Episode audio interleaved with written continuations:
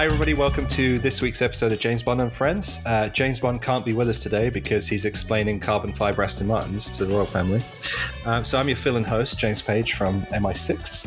And today with me, I have Bill Koenig, AJ Chowdhury, David Lee, and Ben Williams. Could you introduce yourself, guys? I'm Bill Koenig. I run a site called the Spy Command, and I also have a website called the Bond 25 Timeline that's following uh, chronology, and there was quite a bit to, to write about with uh, Prince Charles' visit to the set. This is David Lee here. I run uh, the James Bond Dossier website. I'm author of The Complete Guide to the Drinks of James Bond, and I'm currently enjoying what passes for a post workout shake, uh, which is namely rum and coke. My name is AJ Chowdhury. I'm the co author with Matthew Field of the 800 page biography on the James Bond films, Some Kind of Hero, the remarkable story of the James Bond films, updated to include The Road to Bond 25 and the spokesperson for the James Bond International Fan Club.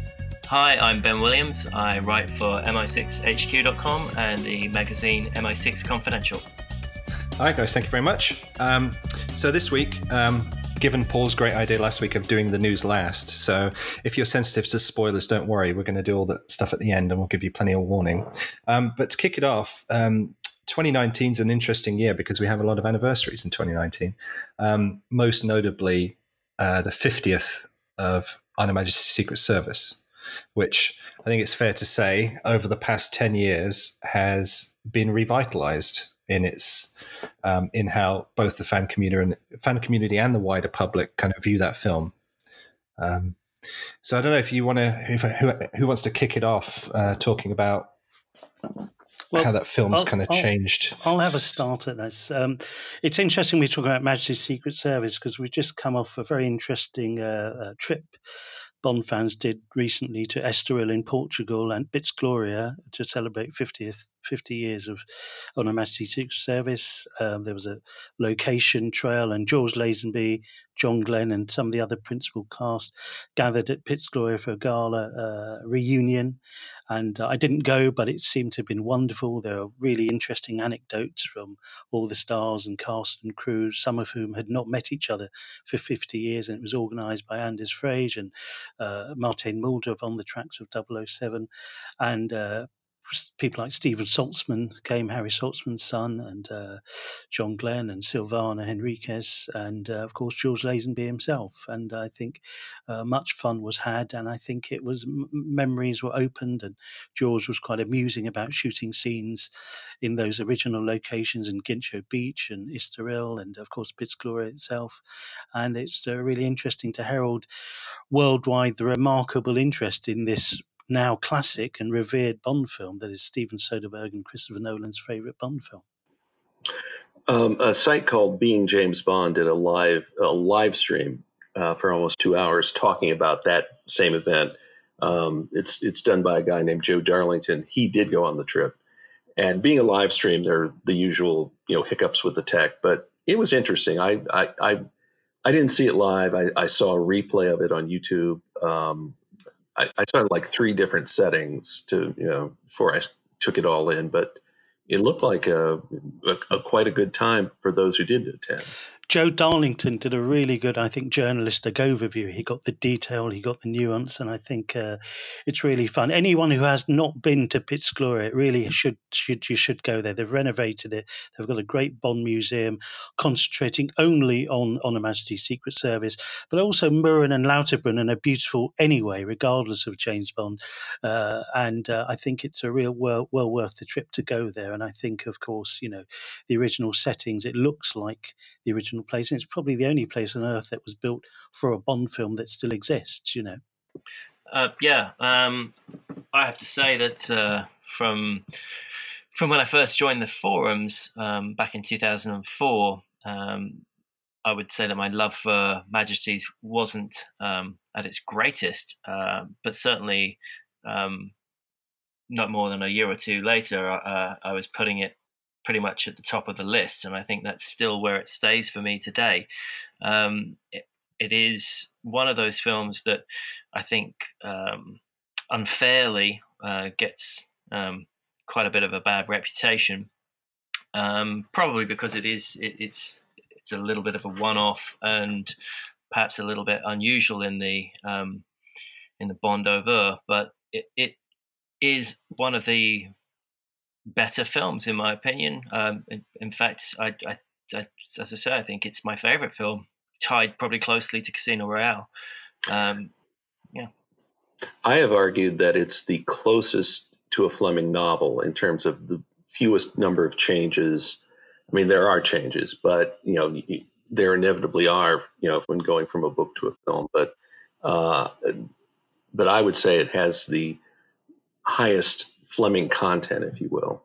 I think that's absolutely true, Bill. Um, one of the reasons why um, I like it so much, I think, is because it does stay so so uh, closely true to the source material. I think also uh, Charles Helfenstein, his wonderful book, The Making of On Her Majesty's Secret Service, went through all the iterations of the screenplay. Of course, this was supposed to follow Goldfinger in '64, and um, the the film that we would have got had right. Sean Connery done it would have been much more gadgety and much more in the line of You Only Live Twice and Thunderball than the eventual film. So I think it's a blessing in disguise that Peter Hunt and George Lazenby took it on. Um, uh, of course, this was also the screenplay that would have had Goldfinger's twin brother be the villain. Uh, you know, it's the first time they had that rather right. than Diamonds Are Forever has right. been often reported. So I think the great question of what if Connery had done it, would it have been the greatest Bond film? I'm not so sure. Connery was bored at the time. Again, they were going to do this film in the spring of 66 um, after Thunderball.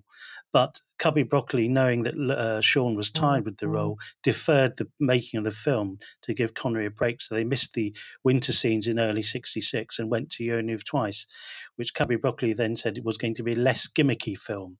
Beat that. So yeah, I think it's I think it's the biggest fallacy of the fan community when it often comes up like, wouldn't Majesties be the best James Bond film ever if Sean Connery had been in it? No, no, yeah. it wouldn't. yeah, yeah. You know, and you know, the Bond was going to drive a Ford Gran Turismo in the movie. He was going to have an Aston Martin that sort of had uh, tons of gadgets, ski poles and ski strap grenades, and a 3D television. There are all sorts of things that that, that made the various iterations of the Maibaum script would have had um, had Connery done it. So sometimes, you know, I think history has its, you know, fate intervened somewhat to give us the film we eventually got. I would also, I would also say that you can't just transpose Connery, Connery's performance into that. One of the one of the nice things about Lazenby's performance, I know he gets uh, a, lot, a lot of criticism for it, um, but partly because of the the narrative. Um, Sean Sean would have brought that sort of that uh, bluster and um, not you know that confidence that his his chauvinism Bond had. Yeah, the chauvinism. Well, the chauvinism still existed in in uh, Lazenby's uh, portrayal, I suppose. But what you what you would have had is a much more confident Bond, and I don't know whether that would have slotted in Ben quite as comfortably. Ben, that's a brilliant the, point because what narrative. you'd also then not got was Diana Rigg as Tracy. She was, of course, brought in as a more experienced actress and as a wonderful uh, Bond character, one of the best Bond women. And had Connery done it, maybe you'd have got Brigitte Bardot or someone less experienced. And I think that chemistry between yeah. Diana Rigg, who is still wonderful. You know, I saw her give a chat to National Theatre a couple of months ago, and she was wonderful. She said a few interesting things about On Her Majesty's Service, such as that she had fun making it, had a bigger budget, she felt very spoilt making it. She she wasn't anti the film at all. She seemed very um, uh, pleased to be to, to have made it, uh, and um, so I think Diana Rigg was a key important element of the longevity of the movie as well, which I doubt would have happened had Connery uh, remained in the role. Yeah, for me, it's a bit of a mixed bag. Um, I think it has some great moments in it, and I was I was lucky enough to see it on the big screen in Barcelona two or three years ago, and uh, then uh, you get a, a real you know a real uh, or much more impact from particularly the ski scenes and, and stuff like that. But uh, I mentioned it um, once before that uh, it the thing that let, lets it down for me is um, is George Lazenby's inexperience. It just uh, sometimes it, it just uh, it, it, he's so wooden, it, and it's just embarrassing to to go is, through. Um, but would it would it would it be fairer to say, David, that it's not so much inexperience, it's confidence? Well, compared to Connery, um, like in the way he, in just his body language and I, mannerism. I, I think I, I, think I think if if he'd done another film before this, he would have had he would have had the experience that would have given him the confidence. So uh, in a way, they're the same thing. Um, but also, I, I, I kind of admire the way that he decided he wanted to go after the Bond role, and you know, it's he if if you if all the if all the stories or, or if half of the stories about it are, are true, um, it was you know it, it, was really something to to be that uh, single minded and go for it and, and land it like that. To me, it's not about confidence necessarily. Uh, I, I, think you're you're right. It's it's sort of inexperience. He certainly had um, his his share and and then others of, of confidence and bravado. Uh, he still does. say, his uh, his gaining of the role shows that. Yes, he still does. He definitely still does. Um, but what I I would say is I think that there there is a certain um, I, I don't know kind of fragility that comes with that inexperience that that lends itself to that the character in that particular narrative that I don't think would have been working for for Connery necessarily. Um, no, I, I, I, can't I can't see Connery in the role. Um, so uh, I, I, agree with you there. Uh, I'm not I'm not saying replace uh, him with Connery. It's just it's a shame that he hadn't done uh, at least one more feature film before doing I, Manchester Secret Service. I, I agree, David. And but but there is there are moments where you see uh, Lazenby you know he's he's kind of broken and he's he's you know just before he meets up with uh, with Diana Rigg um, at the bottom of the mountain, um, you know, the, the, there's a real kind of sense of um, peril there for, for his Bond that you wouldn't necessarily have got with, with Connery because he wasn't necessarily able to show that fragility that uh, and and how would that have translated to the end of the film? Spoiler alert: Tracy dies. Um, how how how would he have managed that scene? Um, and I think that actually Lazenby was was right for that film, inexperienced or not. I think that actually kind of that balance between him being a bit out of his depth, but also really cocky and confident, managed to create that performance. And I think that's what sells the film for me. I think had Connery done the film, of course, you wouldn't have got Peter Hunt directing. I think the new team of Peter Hunt and Michael Reed and uh, John Glen editing, they were hungry for this. They really wanted to make it. They, they, they really put their heart and soul into it. And that's what comes across as well. It's Lazenby, Diana Rigg, plus that wonderful creative team and Richard Maibaum's screenplay, which again, he this was his, you know, he'd been writing it for four years. So I think it really inspired the whole team. I'd like to think Bond 25 with the Cary Fukunaga will have that same hunger. And I think hunger is important to, to get a Bond film right, to bring something new to it as well. All right. Going back to what David said in terms of wooden uh, performance, there are some moments from George where it, it does seem a little wooden. And the, my number one example is when he first meets Draco and Draco offers him the million dollar, or I'm sorry, million pound dowry. And he says, That's a very tempting offer, but I don't need a million pounds. And it just sounds like it's reading from the telephone book. But there are other scenes where he's very good. But, you know, it's, I, I guess if I had to characterize it, it would be uneven. And then also, just I just wanted to agree with James on a point. There are some fans who think, oh, if Connery did it, we would get the exact same film just with Sean Connery instead of George Lazenby. And that's simply not the case. Again, going back to what you all said, the scripts, you know, if they had done it in in 66, which was the plan, and it was the plan as late as November 65, because um, Broccoli and Saltzman did an interview with the CBC where they said, yeah, in, in 66 we'll have yep. On Her Majesty's Secret yep. Service, in 67 we'll have You Only Live Twice. Um, you know, we, we just wouldn't get the same film. And also, another reason we wouldn't get the same film is because Peter Hunt wouldn't be directing it. And Peter Hunt did want to keep it as close to the novel as they could. And, and that made a big difference. And there's, Another thing that was in some of those earlier drafts, of course, was the underwater Aston Martin. I guess that's the origin of Wet Nelly. You know, eventually come, you know, eventually would happen.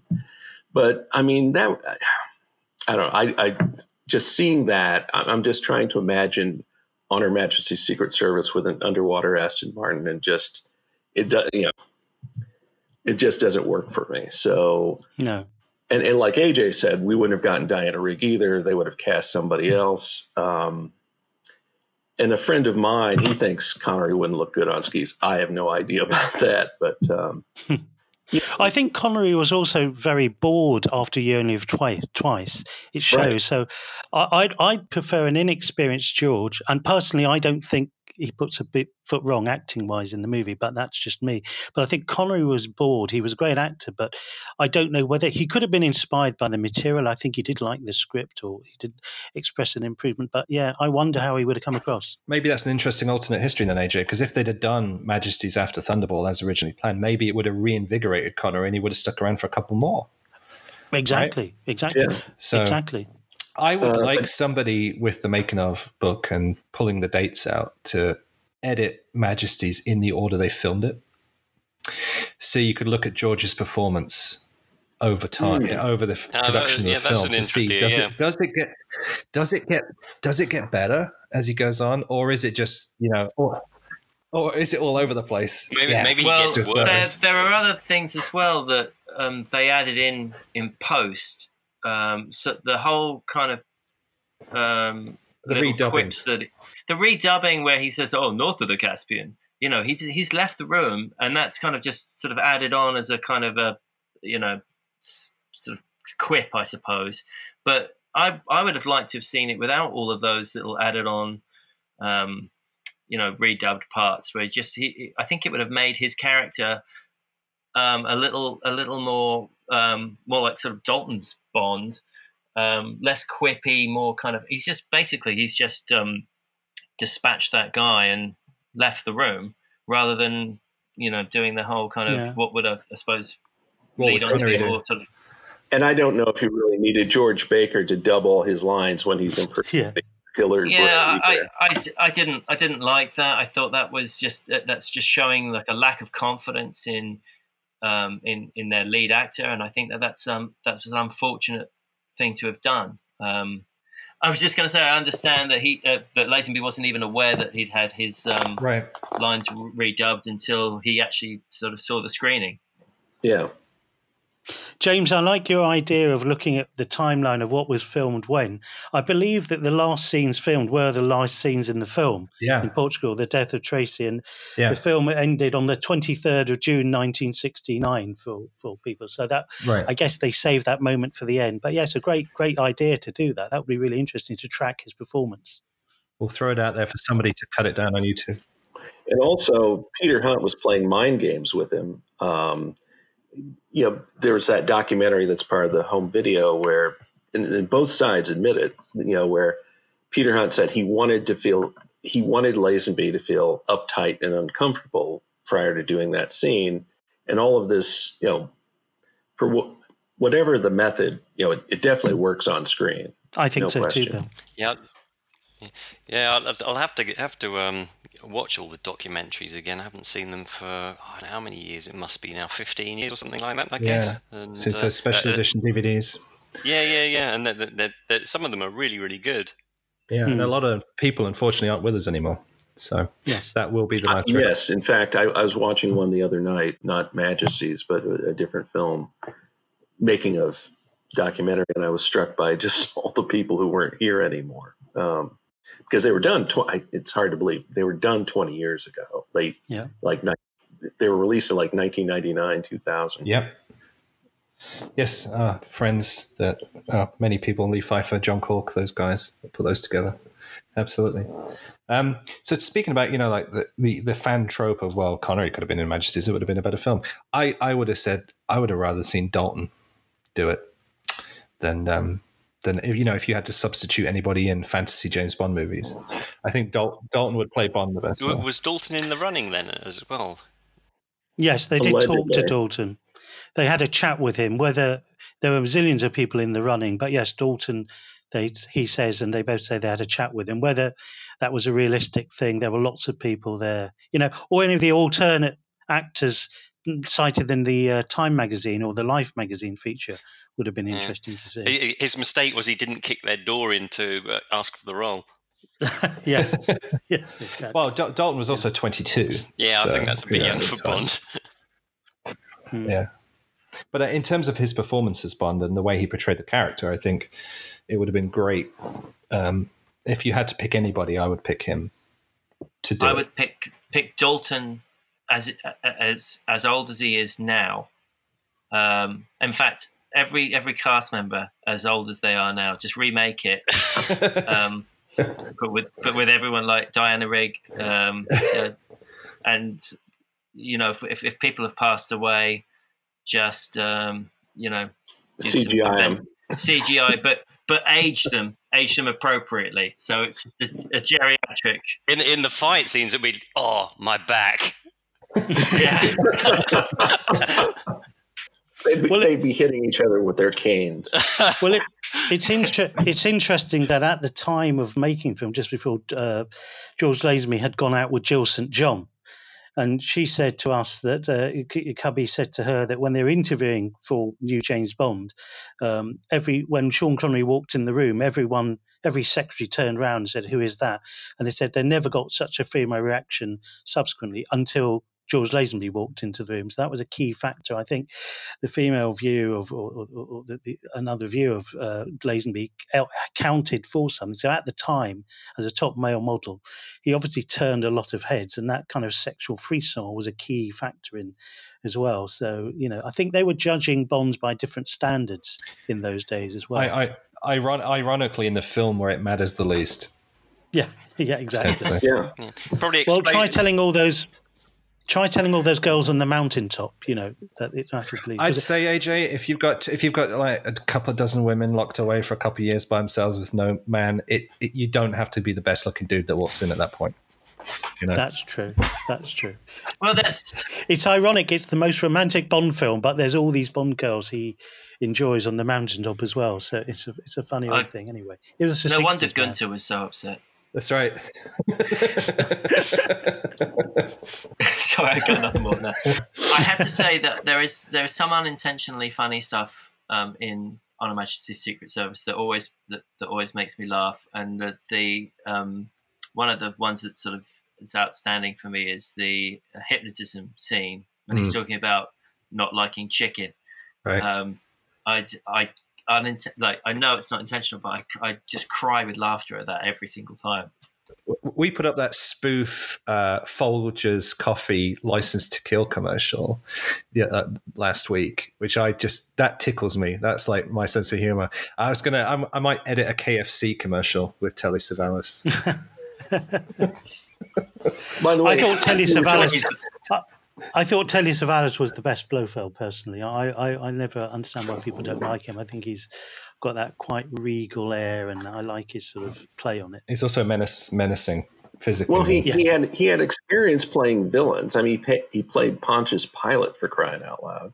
I mean, that that's why he shaved his head uh, was for that movie, um, and he That's kept right. it after that. But you know, he was very experienced playing villains. It's and he's also it's also probably the most um, faithful adaptation of Spectre in that like Spectre wasn't this thing that like had offices in every world capital. I mean, it wasn't it wasn't like the UN or something. I mean, it was I, I, mean, it was more than a couple guys, but it wasn't this humongous organization. And Blofeld is actually more of a hands-on guy. I mean, he's going skiing with his thugs for crying out loud. Um, just like on vacation.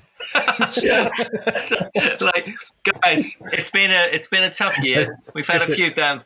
Let's all go skiing. It's the it's the it's the Q two team building exercise. And and it's the only Christmas Bond film, isn't it? It's the only kind of Uh, thing we can. Every Bond We film can- is a No, Christmas no, film. Yeah, the, the world is not enough. You can argue it's a Christmas movie. Oh, I, I, true, good point. Yeah, yeah, I like that. Good one.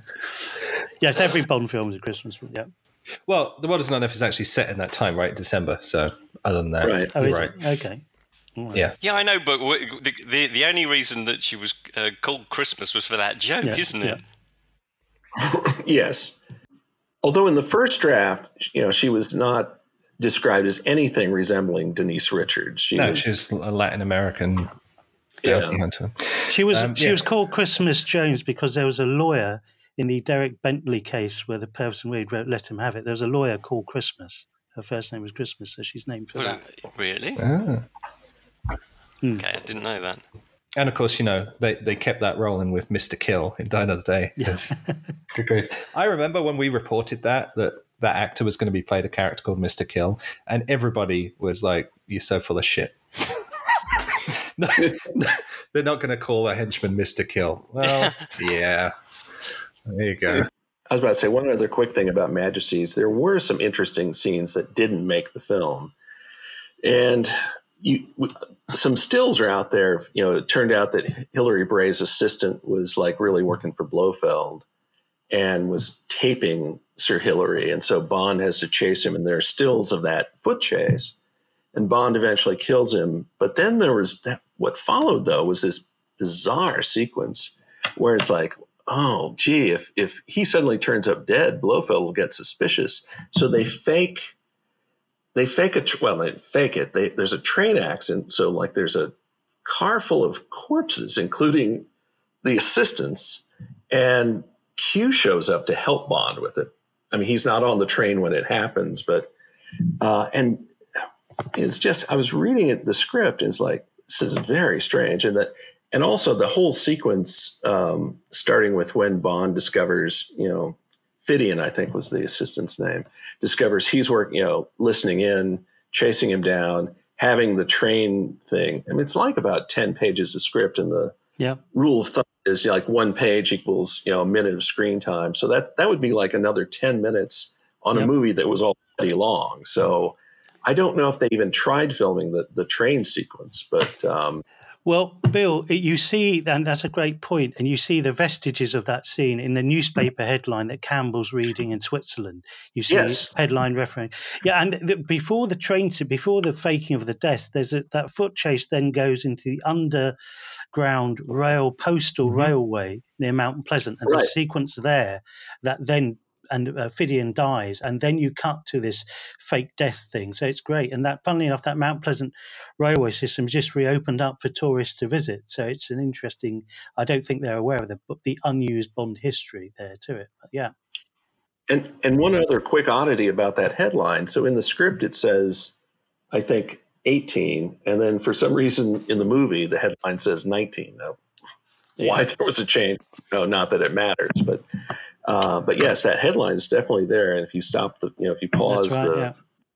I just I just did, you know, 30 minutes before we started recording. Hmm. Yeah, I mean, you you can clearly see it. Um, So somebody died of injuries later. Well, we um, we came across um, well, I can't say how, but we we have stills of scenes that were shot for Majesties that didn't make it into the Yeah. movie. One of them is the rooftop chase, we know, um, and they haven't been seen since the production. So watch this space No wonder. and and subscribe to MI6 Confidential. Fantastic.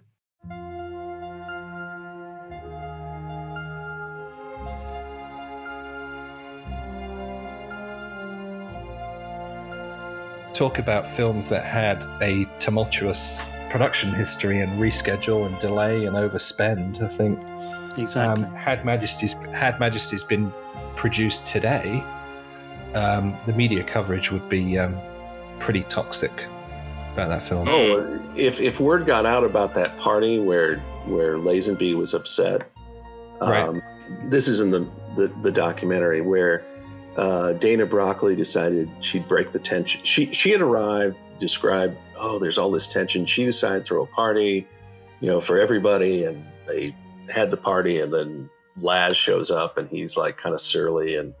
Nobody asked me and said, George, it was on all the elevators, all this. Well, and I forget the exact thing, but anyway, apparently he didn't make a good impression on on Cubby Broccoli. But uh, so anyway, just if that had gotten out in today's media landscape, I mean, it would have been what the Sun would do with that is uh, oh, don't. you wouldn't, you wouldn't, you wouldn't need uh, just a, a picture of him pointing randomly in one direction, and Peter Hunt looking shrugging in another direction.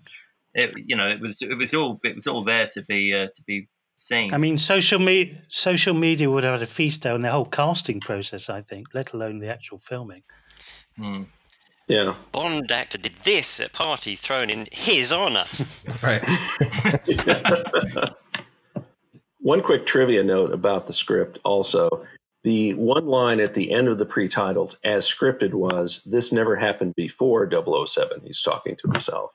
That then became This never Right. happened to the other fellow, which, which supposedly, as, according to the documentary, was something Lazenby had been saying all throughout the production. Oh, you know, because he was like having a, oh, up on the um, ski, not ski lift, the cable car. He was having to be up on the cable car, and he was, you know, there were safety devices, but he had to stay there. And said, well, "Why? What do I have to say here? This never happened to the other fellow."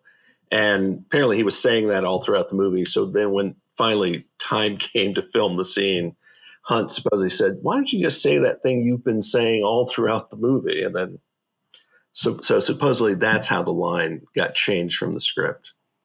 I think it's. I, I'm usually not very comfortable with fourth wall breaking in films, um, with the with an exception to Phoebe Waller-Bridge's um, Fleabag, which I think does it exceptionally well, And, Um, and I would add in House of Cards.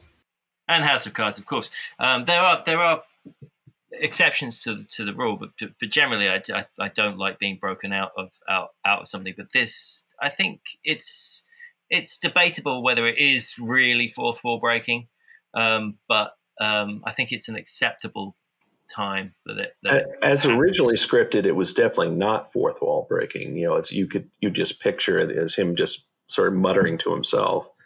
Um, but you know, it's it's fine. It's obviously obviously we still remember the line fifty years ago, so or fifty years later. So Well, it's not. Um, It's not just that. It's used as a headline, or as an anchor, or as some caption. Yeah. I mean, it's like that is Yeah. the takeaway from that film. Is if you're Yeah. covering it, is that's the line. I personally, I personally think it's charming and sort of eases the audience in, basically saying we're not trying to kid you. And I think he said it as as Bill said. He said it about you know comparing what he did with Sean Connery. He also said when he got his per diems, he kept saying how much did the other fella get. He was constantly sort of asking about Sean Connery.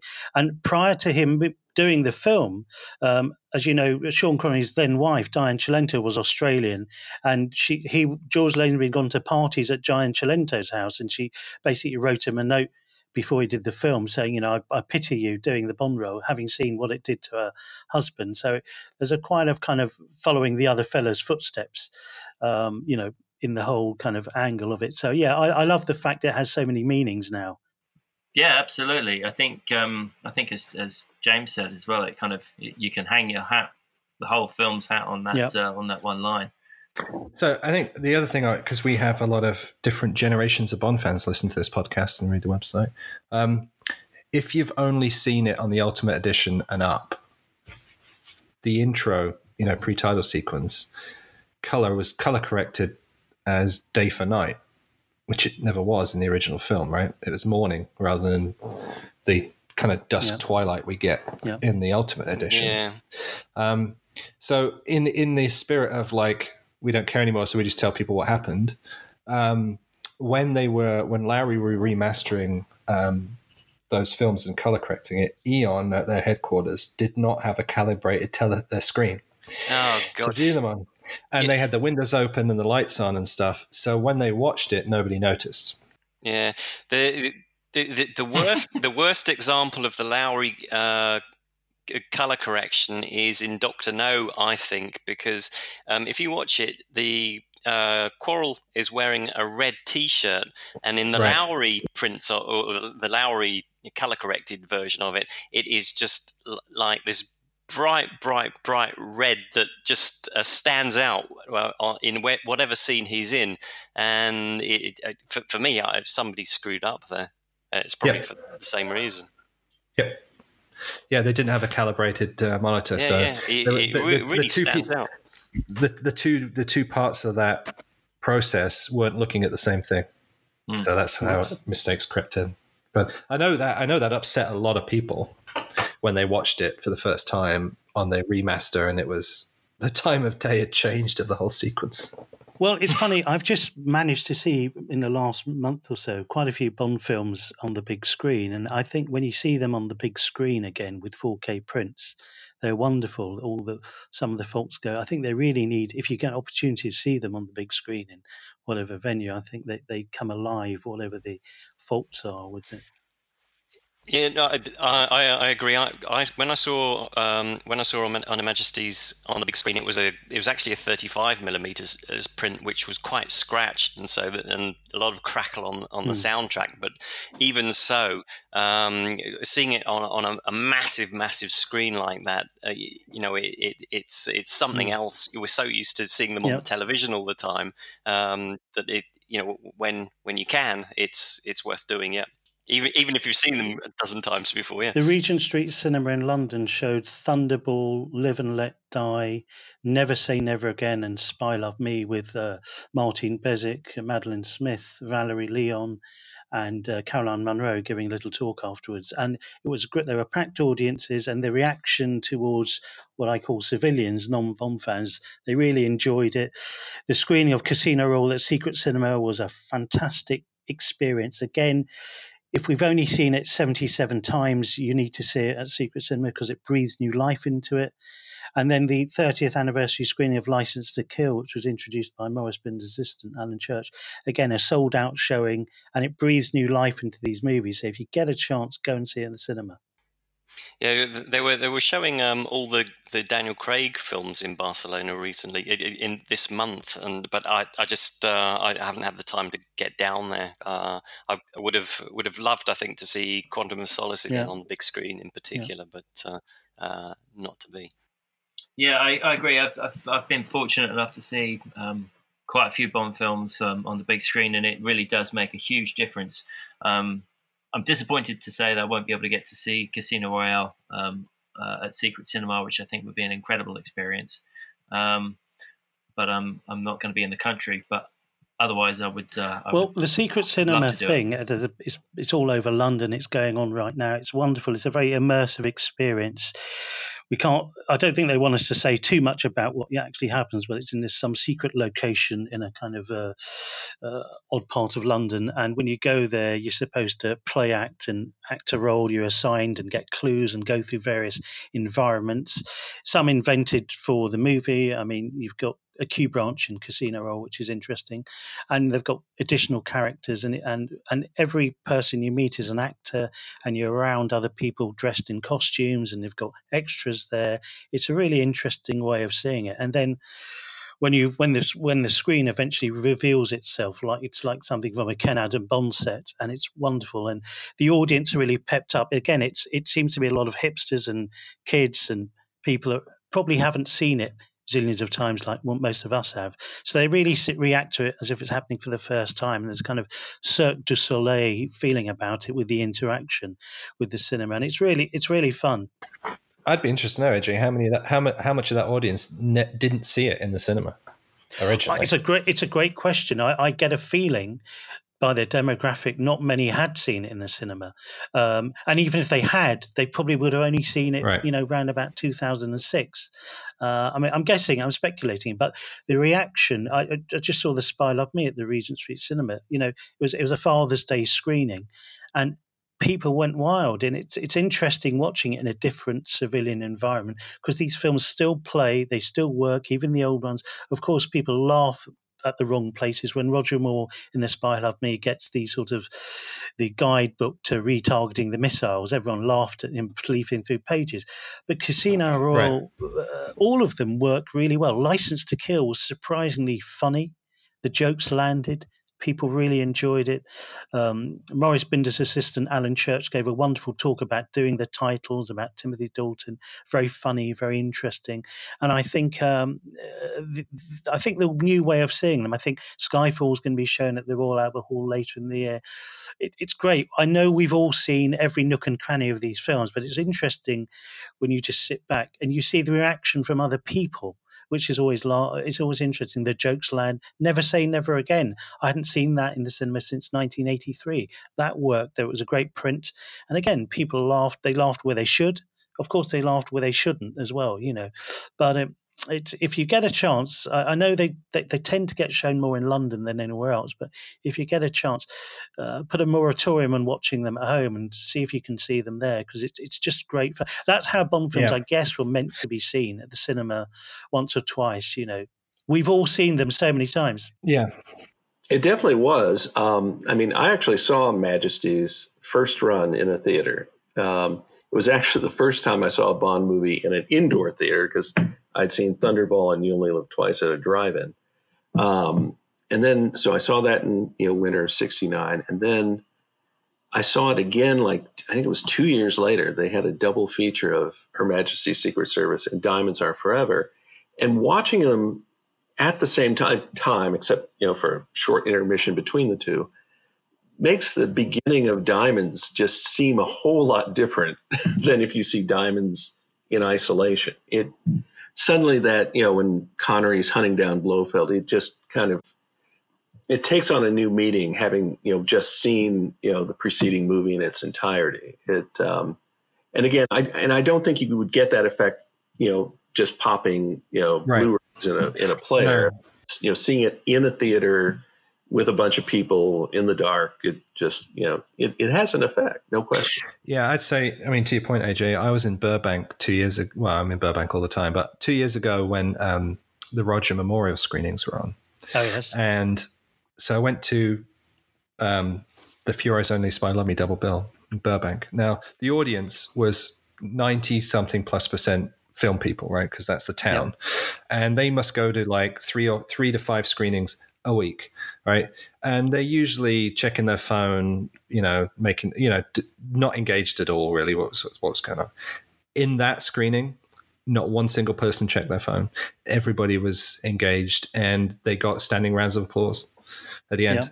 And it was like the most cynical audience you could find in the world. Loved it, exactly. absolutely loved it.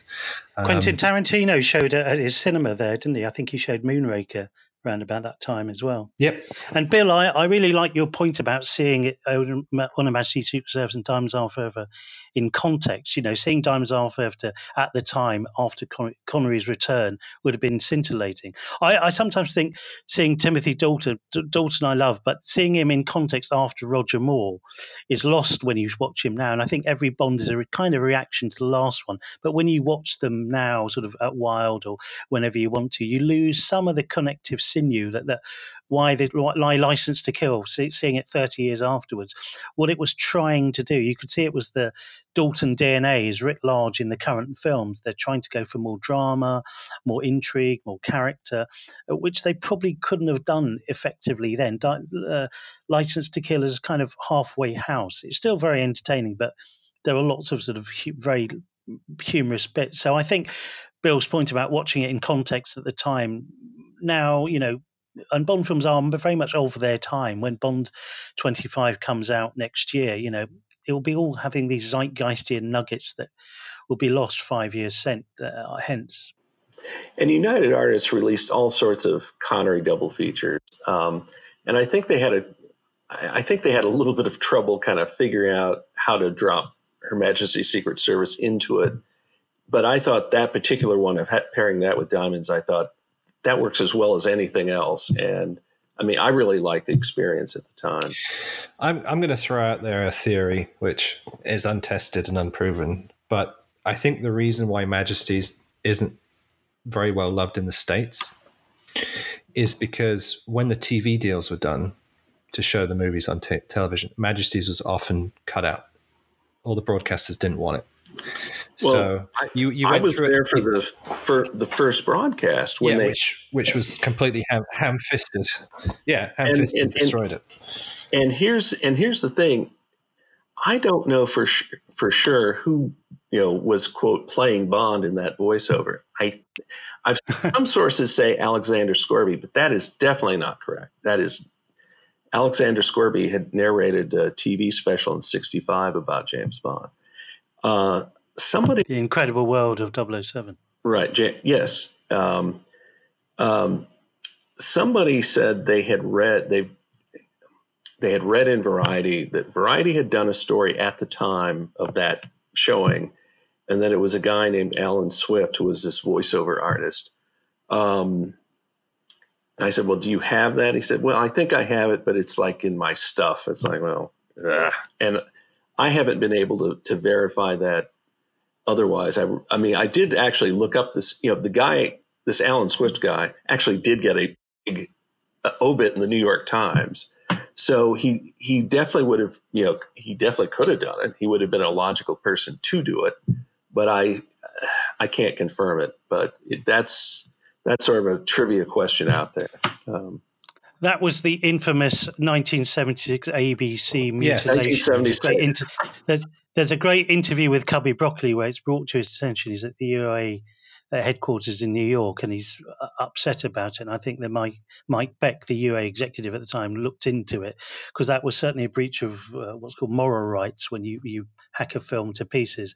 So yes, I think afterwards, I think that never happened again. But yeah, it was it's an interesting curiosity. If anyone's seen it, it's a kind of Philip Marlowe esque sort of narration over a cut up movie, and and it's it's it's uh, it's a curiosity. It's a first person narration and well, first of all, they had actually edited it into two parts. It was like aired in 90 minute segments, 90 minutes including commercials. Um, and it ran in the middle of the week. I think it was either Tuesday or Wednesday, I forget which, on successive weeks. Um, so, yeah. And so what happens is you see the gun barrel. And as the gun barrel plays, you see this thing projected on the screen, you know, edited by ABC for television, which is like, that's kind of odd. I mean, I actually did an audio recording that that ended up the tape got mangled. It was in a you know where you put a tape recorder in front of the TV set, and the I may even still have the actual cassette, but it it's unusable to to listen to. But I do remember it very distinctly. And so then you see this come on, and then it fades, and suddenly we're in the middle of the movie where Bond is escaping from Piz Gloria and then you have this first person narration. I was thinking, what is going on here? And and then you have a quote flashback, quote unquote, to the beginning of the movie, and so on and so forth. Yeah. Yeah, I was just thinking in yeah. the context of when that was broadcast because, you know, 76. So you've got, you know, Bond Mania went through the United States as Connery, and then you've got Roger just about to hit the height of his powers in Spy Love Me the year after. So you've got two big camps of um, fans and Bill, we've talked about like Roger wasn't exactly out of the gates in the US either, right? But right, and then you've got to what most people would be their first introduction to this other chap playing it for one film, being a dreadful TV edit of the movie. Yeah, I can imagine like a lot of like casual fans dismissed it and probably didn't look at it again for years. Oh, and, that's that's a know? great theory. And, I believe that. And in the ad, ABC was promoting Telly Savalas because right series Kojak was on at the time. So ad in TV Guide was Telly Savalas in biggest Bond movie. Um, so, so, they're all talking about the so the ads are talking about the villain. Um, it was it was just a very strange time.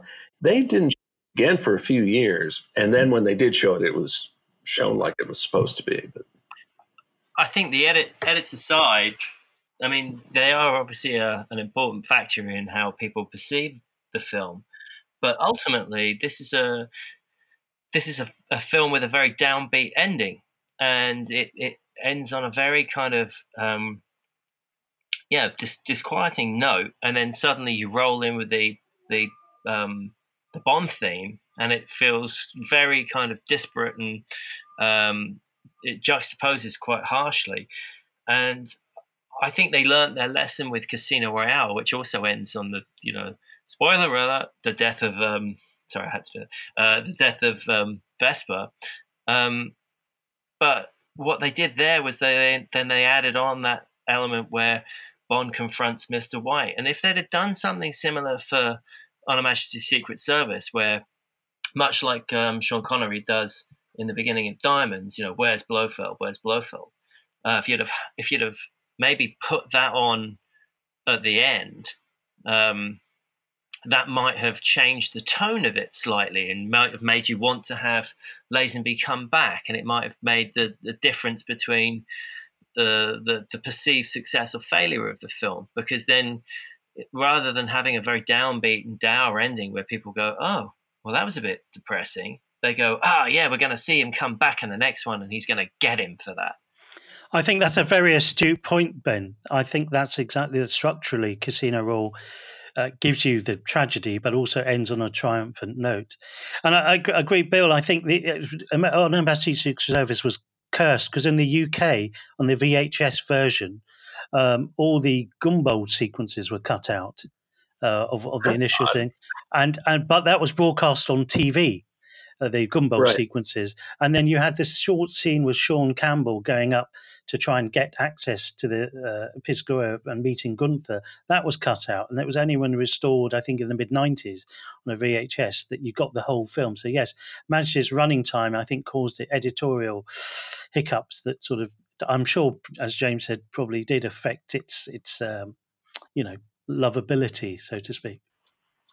Peter Hunt had suggested on uh, that making of documentary that's on the home video that what he could have done was basically end the movie with Bond and Tracy driving off.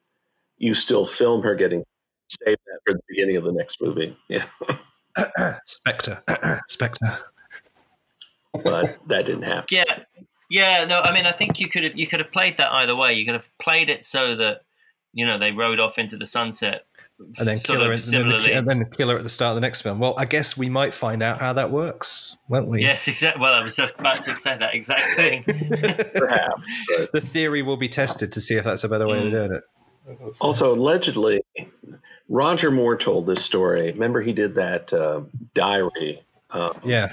Filming Live and Let Die, and he was describing going to see on Her Majesty's Secret Service and I want to say the guy he quoted was an agent named Swifty Lazar, who was a renowned Hollywood figure. I think that's who it was, but I'm not positive. Anyway, supposedly like Harry Saltzman asked him, "So what do you think?" And he said, oh, "I think he should have killed him and kept her." But uh, so I, have heard that. So yeah, that's great. Yeah, yeah, yeah, mm, yeah.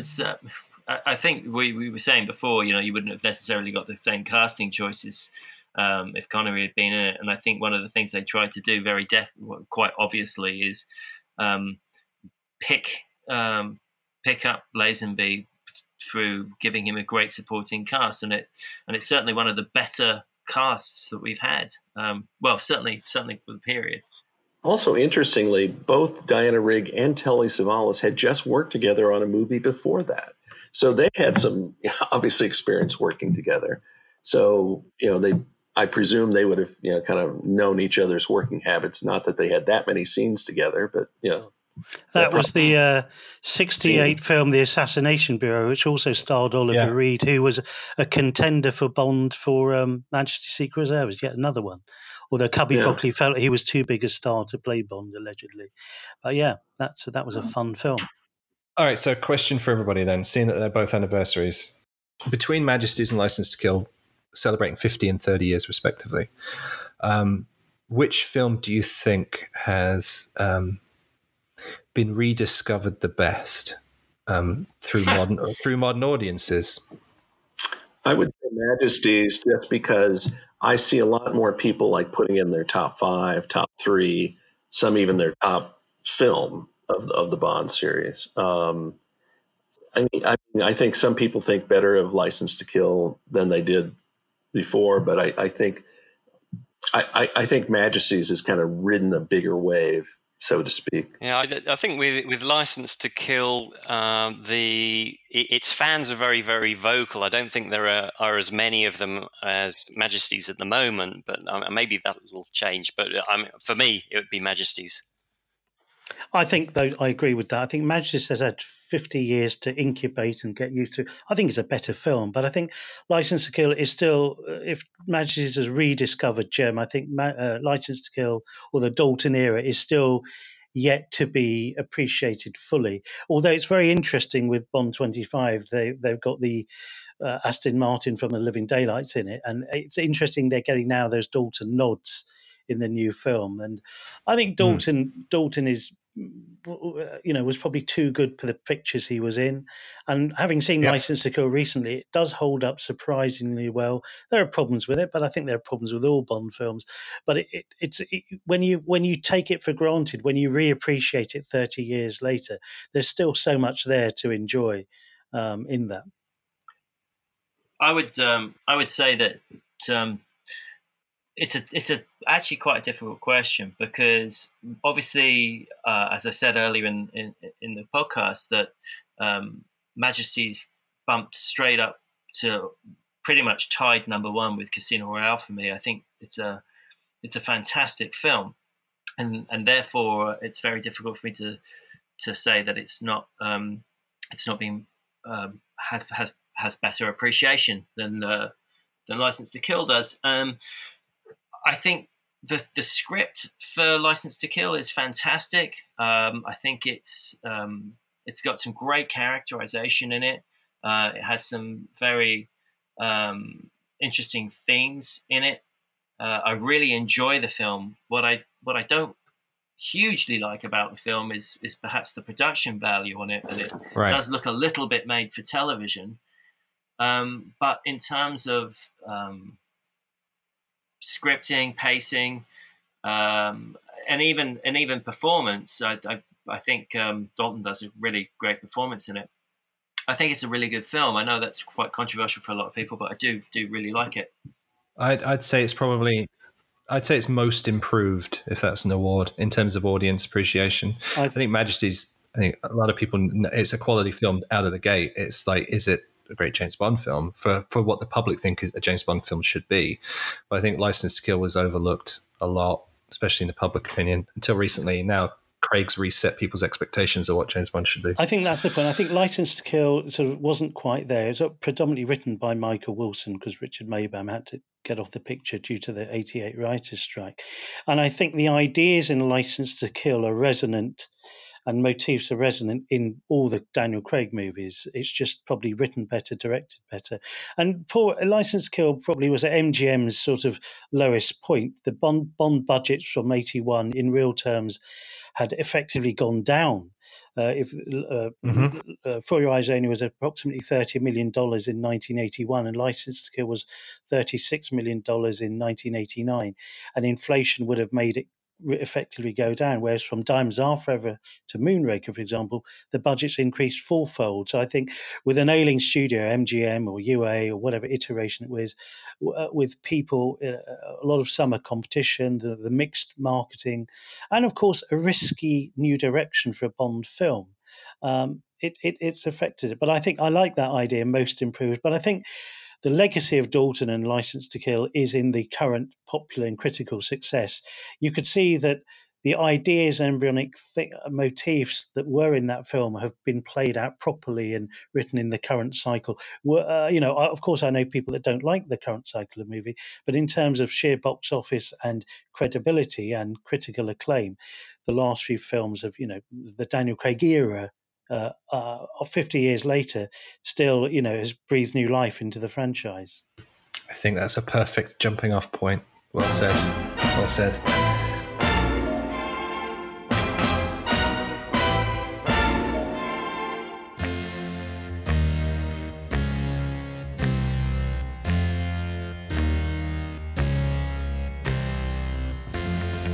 Now we're going to start talking about 125. So if you don't want to hear any uh, news and updates about the film for fear of spoilers, um, and you've been successfully avoiding the internet and the TV and the radio and newspapers for the last few weeks, now's a good time to, to hit pause, and we'll, we'll see you in the next episode. Uh, but for those sticking around, um, boy howdy, has there been a lot of news the last couple of weeks since we did one of these segments on the podcast. And, uh, and what a way to start off um, with the royal visit this week. Well, James, I think you pointed out on Twitter that uh, you know these royal visits are not you know that you just they don't just call up say hey we'd like to head over. I mean they're set up a long time in advance, but it was well timed if coincidental. Um, it, it, it just really was well timed. There had been a lot of uh, toxic stuff. The Sun tabloid was kind of leading the way in that regard, but um, you know I, I don't know if it's totally been washed away, but but you know, there was there was something for everyone in that visit, and if you cared to uh, listen to the audio of, of the you know from the video that was shot, you could pick up some interesting tidbits uh, about the film. Uh, not super spoilerish, but uh, interesting nonetheless. And um, yeah, I, I, I thought it was interesting. It was it was definitely a, a, a good break, so to speak. I love the optics of Prince Charles visiting the set with you know with Ralph Fiennes and you know Daniel Craig, the the three Aston, well, the two Aston Martins, and the echoes of 19, his 1986 uh, visit to the set with his then wife Princess Diana, and the whole heritage of Bond and the, the continuity. I think that's what I like about it. The subtext of you know this British institutions, Aston Martin, royalty, James Bond, continuing and evolving, and I just I think it was a great great piece of publicity, very tantalizing as well. I like the pick the portrait of Judi Dench's M, and uh, you know it was nice to see Michael Wilson on set, and to see Barbara Broccoli, and it was just you know I think you can dial out the negative on a few things like this. Remember, most of the public aren't following it every last nook and cranny. So this is much more pervasive. This is much more publicity friendly around the world. The newspapers covering this story. It's only the Sun that's uh, ploughing its usual trade on the negative stuff. It also answered questions in that um, there was a fan theory. Oh, Ralph Fiennes has so much going on. How can he possibly play him? And then he was announced he was going to be in the movie. And then when he was, you know, talking to Charles uh, he and Daniel Craig talked about um, Fiennes comes in, does his role in bits. I think he, he that was his. Yeah, I, I, liked his line where he said, uh, "Next week I'm on holiday," and Daniel Craig goes, "That's not what you told the producers." yeah, exactly. Yeah. Anyway. Yeah, I, I, haven't I haven't followed it all. Just I've just up, picked up bits and pieces, but um, I, would completely forgotten about the uh, set visit on on um, on uh, Living Daylights. Living Daylights, thank you. Yeah, and uh, but uh, in retrospect, I, I, was wondering if if um, Princess Di, whether she thought that was a real bottle that she hit him over the head with. Hmm. well, of course, in 1997, Diana and Dodi were due to visit the set of Tomorrow Never Dies, just after yep. she passed away, and there was that there were those newspaper headlines, the fake Tomorrow newspaper headlines, "Live and Let Die." DI in Hamburg Airport. Right. All that had to be cut out. And Dodi Fayed, of course, was a great friend of Barbara Broccoli. She wrote a kind of tribute to him in the in the Times. So there there there could have been much more. Prince Charles, of course, I think was given a toy Aston Martin as well as a child. And um, there's a big connect. He drives Aston Martins. I think was it Prince Harry, Prince William who drove an Aston William. Martin back from his royal wedding. says yeah. there's, there's a lot of stuff subtextual going on there, which I love, and I think I like the tradition of it. I think Bond fans at some point are traditionalists with a small t, and this plays to all of that, and I like it. It was good. And it was nice to see the new slash old MI6. Yes, yes, absolutely, exactly. Yeah, you you, you get um, the photos I've seen give you a good impression of the office. Yeah. Yep. Yep. It sort of seems that we're we're we're back on uh, familiar familiar ground.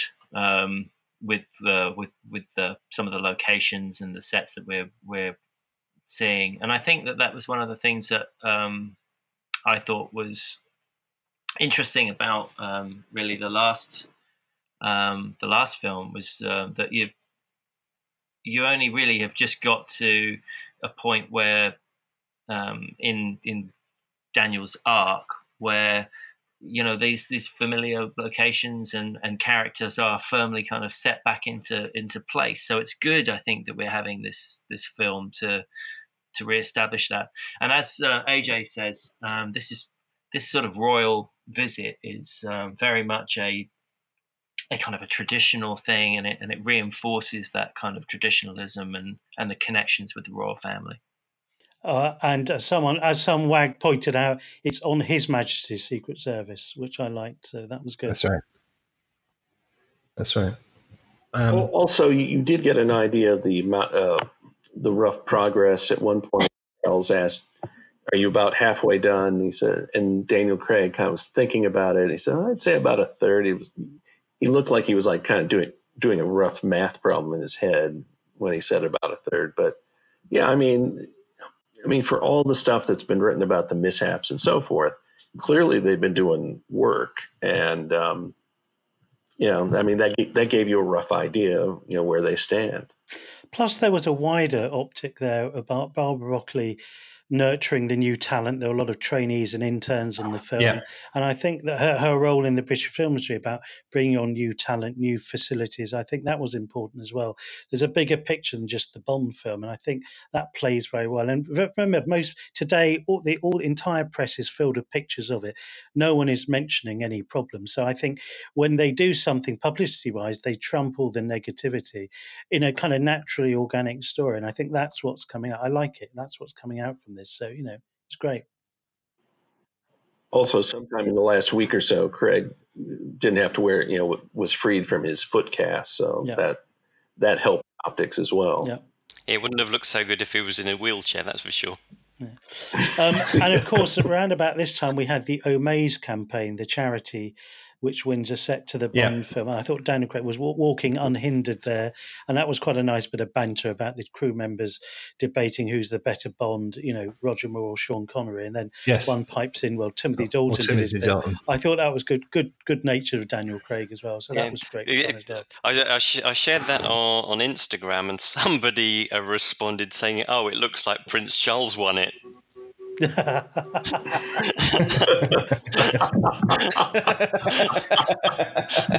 was good. Well, he got his entry in in That was good. Yeah.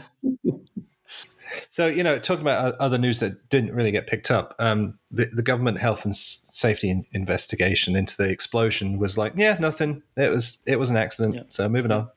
Right. But Nothing that to didn't see. really Yeah. get picked up. Well, anywhere. yeah, I mean, Again, it- that got Nothing mag- see here. that got magnified by the sun. They wanted. I know people on set. It wasn't a problem. It didn't. It didn't really cause. These things happen. At least it didn't burn down again. You know. yeah. No, and, and they're, they're, Right. they're, This was they're obliged to look. Right. They're obliged to go in and look at them, and whether there's something or not, something of this nature. So it's you know, it's Yeah, just uh, yeah. it's routine, really. El, Elf, Pinewood has its own fire brigade and water station there, so that, I think they're Mhm. they're quite well equipped. But yeah, no, I'm sure. But again, people want it. Bad news sells, you know. So they want it to be more than it was. I'm sure it was an incident that needed to be controlled, but rather like the the stories of Rami Malek and Daniel Craig not not filming together, that's greatly exaggerated. And Yes, so again, which Rami Malek has disputed yes, he's, he's now, saying that it was not true and they're fine. And yes, it got rescheduled, Exactly. but they're working Yeah. together. So Right, and and it also came out that he has actually filmed. Rami Malek has has actually done some Bond twenty five filming. Um, at, that was not v- made very clear at the at the reveal at the end of April just what his schedule would be. But you know, Well, a lot of things were not clear after that reveal event, but Right, yeah. that was one of but but it was made clear in that interview or press conference or whatever it was that Rami Malek had. Yeah, one of the things that wasn't clear, we talked about it on the podcast after that, the day after that reveal event, was we think we thought there was a location missing, right? Because Norway plus Jamaica plus the UK and the car chase in Italy isn't quite enough. And you know, we were kicking around. Well, Jamaica could double for Cuba, and Cuba, Cuba, Cuba. Maybe they go back to Cuba, and then surprise, It's Cuba. it's Cuba, and um, Prince Charles was actually photographed on the set, the mock-up of Havana. So um, we have some more coverage coming this week about that. But um, thoughts, because it seems to be like we're just checking off Well, things my, that have been done before. I think it's interesting that we do seem to have this uh, ability to kind of, um, you know, predict these uh, these sets, cars, whatever it is, sets, sets, I said SCTS, um, locations, etc. Um, but um, I, I think Cuba kind of made sense in terms of the narrative, mainly because um, it, it was it- yeah, well, the casting, but also because also what they were talking about in terms of um, uh, not being able to turning to Bond for help, you know, um, not being necessarily able to operate there. Perhaps I don't Right. know. That's what it felt like to me. Yes. Also, the proximity of Jamaica to Cuba.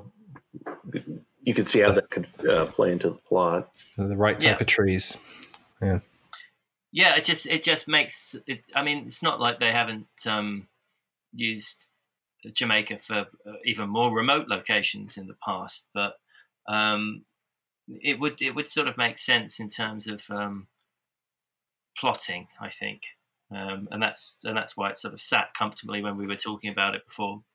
But you know, Brosnan went there twice. You know, in recent years, right? Both mm. Goldeneye and Die Another Day. So, to your point, Bill, Purvis and Wade, something there, isn't there? They do like Definitely. because they, they, tried to wedge it into the, the world's not enough as well. Right. And, and, and when they uh, got overruled, then the next movie they, they Cuba into that.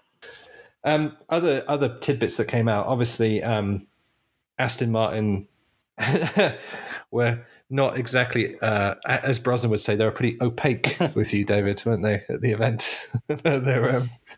Yeah, well, the um, at, at, the at the event, um, I, I asked directly uh, what car they we would see in in Bond twenty five, and the the uh, the the response. I, I, mean, I don't know if they were opaque. They they were the the answer was very am, ambiguous, and um, it, you know I, I, took it as being a, a no. Weren't, weren't in the in the the film, but you know it was the uh, the woman I was speaking to, she she had to pause for a moment to get her thoughts together, and then she started it saying, "Well, the official Aston Martin position on this is this," and then it went on this kind of meandering uh, uh, route of, of, of, words, and it was like, I think that means no, and um, and I, I, I had to, I did have to think about it afterwards to was she, was she saying no or was she saying uh, maybe? And uh, and but thinking about it several times afterwards, I came to the same conclusion. No, so yeah, they were they were. Um, they might want to have got had better talking points because um, you know the CEO told CNN in an interview last fall, like, "Yeah, we're going to be in the next movie." Um, he didn't seem to hedges bets yeah, then. Yeah, I, um, I, I, I, don't understand it because um, I'd actually forgotten about that until uh, until this week. Yeah, I'm really looking forward to the Lego Valhalla, Aston Martin Lego Valhalla. That would right. be really good next year. well, I think the feedback I've seen online has been that looks like the Batmobile. Yeah, more, than, more, than, more than a James more than a James Bond car. It looks like the, Batman. The, yeah, the the I, I said I said on um, Twitter earlier today. It's the kind of car you'd expect from a car manufacturer with real pedigree who handed the keys to the design studio over to a, a company best known for over caffeinated fizzy drinks. I mean, it, it, look, it looks like a fantastic car, but it doesn't look like an Aston Martin. Uh, it, right. And, you, and you, you, can see it. You can see its Formula One pedigree rather than its Aston Martin pedigree, and I, I think that's mm. a misstep, really. Or um, a 24-hour Le Mans pedigree sure. as well. Yeah. Uh, and um, it's it's definitely a racing car rather than a road car. And uh, you know, and I wonder. Uh, I, you know, first of all, I was thinking, you know, three different Aston Martins in the film just is it, it, seems absurd. So my my second thought is, well, maybe Bond isn't going to have it, and maybe it's the villain's car. Mm. Well, well, there's a new theory online, uh, and I've seen multiple people express it. So I, I, I, haven't figured out who said it first, but there's like three or four who've, who've tweeted about it. It might be the new agent's car and so that's why so so it turns out bond is driving the 1980s car right he, he can't get the newest thing so they give him you know the sloppy seconds quote unquote um, as if any Aston Martin is sl- sloppy seconds, but or like any government department, when equipment becomes too old, they basically raffle it off, yeah. to the employees. so, well, a couple of things that came out of that royal visit. One is uh, Lashana's character is definitely an MI6 agent. She's in the Moneypenny's office and, you know, outside M. That's pretty clear. And, you know, spoilers, Daniel James Bond's wearing his, is wearing a visitor's badge for his meeting with M. Ah, right, which, I, I, saw somebody referring to, to the visitor's badge. I hadn't I hadn't got the connection. I, I need to really ca- yeah. catch up on all this. They they took it off very carefully for all the official photos, but the unofficial photos that people were taking with their phones and stuff, um, Craig's costume had a visitor's badge, so he is still retired at the point where they're filming whatever that scene that was yesterday. That's right. The badge says, "My name is James." That's right. Hello. Escort, es- escort required. Not that kind of escort. Yeah.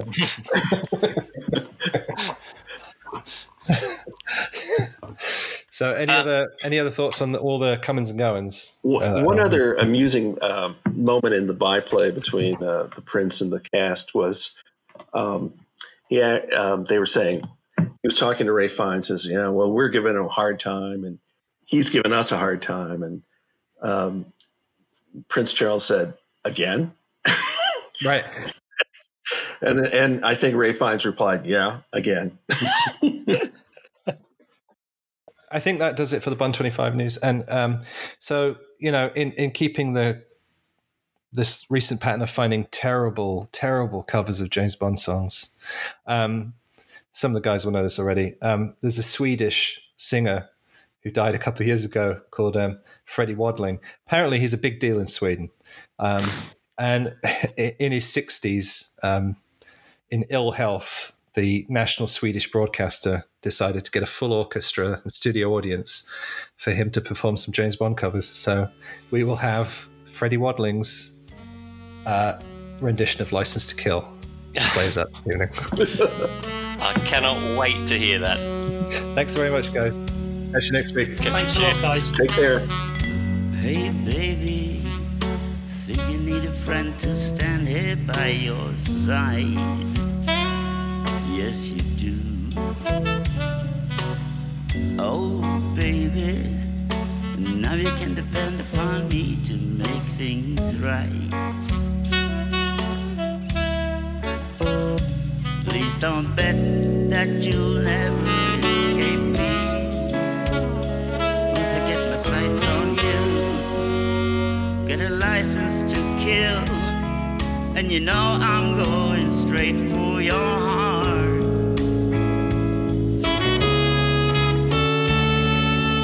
Got a license to kill anyone who tries to tear us apart.